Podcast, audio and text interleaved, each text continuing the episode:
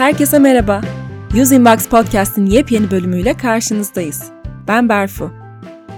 9. bölüme başlarken podcast'a artan ilginize teşekkür eder, yeni bölümler için takipte kalmanızı dileriz. Bugünkü bölümün konusu e-posta doğrulama nedir ve ne işe yarar? Bizim de kullanıcılarımızdan sık sık soru aldığımız bu konuyu ayrıntılı şekilde işlemeye karar verdik. Açıklamaya geçmeden hemen önce size yalnızca Hotmail'in 10 milyarın üstünde e-posta adresi sağlamakta olduğunu söylesek ne derdiniz? Dünya nüfusu göz önünde bulundurulduğunda her birinin farklı bir kullanıcısı olamayacağı aşikar. O halde buradan çoğu kullanıcının birden fazla hesaba sahip olacağını söyleyebiliriz.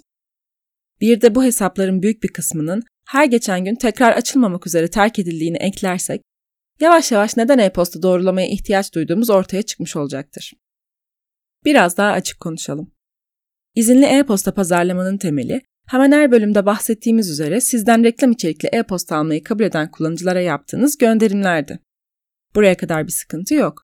Ancak belli bir süreden sonra listenizdeki hesapların arasında terk edilen ve artık kullanılmayan hesaplar bulunmaya başlaması da kaçınılmaz. Aynı zamanda bu teknik olarak ulaşılması mümkün olmayan hesaplara hatalı, eksik, yanlış yazılmış olanlar da dahil. Bunları birlikte hesap ettiğimizde her e-posta listesinin ortalama bir yıl içerisinde %30 oranda doğal erozyona uğradığını söyleyebiliyoruz. Bu teknik olarak ulaşılamayan e-postaların listedeki varlığı bize nasıl zarar verir? Biraz da bu kısmı açalım. Bildiğiniz üzere bir önceki bölümümüzde gelen kutusuna ulaşma, spam filtrelerinden geçme gibi çok temel ve bir o kadar da büyük önem taşıyan konulara değinmiştik. Ve hatırlarsanız bunu açıklarken bir de itibar tanımı yapmıştık. Ve itibarı düşüren sebeplerin en başında da bounce rate dediğimiz bu teknik sebeplerle e-postalarımızın ulaşamadığı hesapların oranının geldiğini belirtmiştik. Üstelik yüksek bounce rate sebebiyle spam filtrelerine takılmanızın faturası, kara listeye alınmanıza kadar varan sonuçları doğurarak kendi şirket içi yazışmalarınızı bile yapamamanıza sebep olabiliyordu. İşte e-posta doğrulama tam da bunun önüne geçme adına bir kurtarıcı olarak devreye giriyor.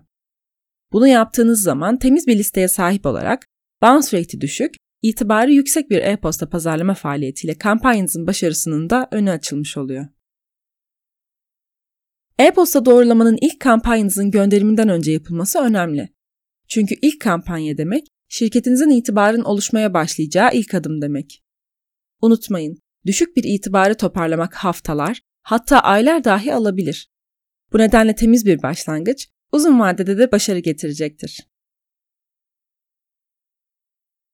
Biz izinli listelerin dahi az önce bahsettiğimiz doğal erozyon sebebiyle temizlenmesi gerektiğini söylesek de, bunu ücretsiz bir e-posta listesi analiziyle kendiniz görmeniz de mümkün.